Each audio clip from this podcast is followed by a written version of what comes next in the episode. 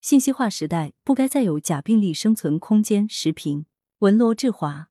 据本地媒体报道，假病例一份一百元，诊断证明一份一百二十元，一份假冒三甲医院的体检报告一百八十元，还可提供隔有假章的发票。近日，记者调查发现，网络上存在一条买卖假冒医院相关证明文件的黑灰产业链。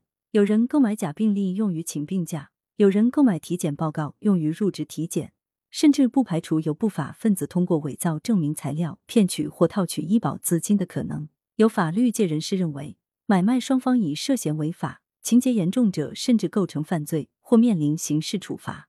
假病历、假诊断证明、假体检报告等假医疗文书存在已久，已成为一种屡治难愈的顽疾。这一顽疾给用工单位和医保部门造成了诸多困扰。甚至还会导致经济损失。近年来，假病例的销售方式也发生了很大变化。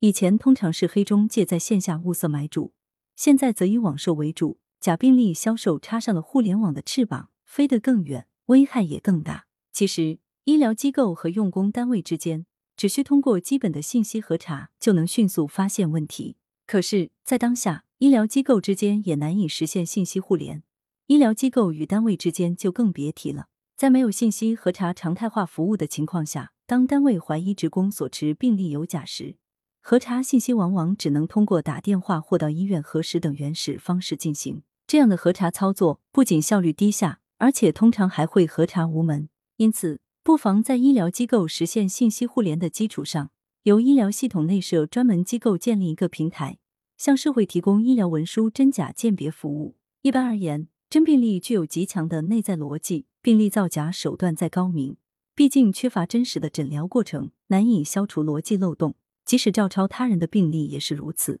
很容易出现张冠李戴、检查结果不支持诊断、诊断与用药不合、病情分析无法做到前后呼应等情形。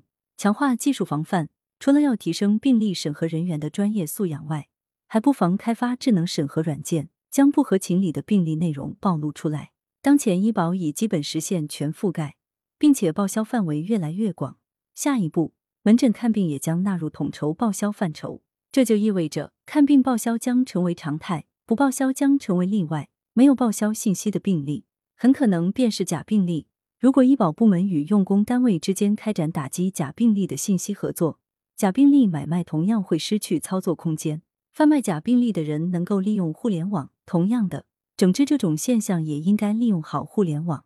所谓以子之矛攻子之盾，最能切中要害。过去因为信息闭塞，假病例尚可浑水摸鱼，但信息化时代不应该再给假病例留下瞒天过海的机会。加快医疗系统信息化建设，在确保信息安全的前提下，将医疗信息进行共享和开发利用，假病例乱象便有望得到根治。羊城晚报时评投稿邮箱：wbspycwb 点 com。来源：羊城晚报羊城派。图片视觉中国，责编付明图，孙子清。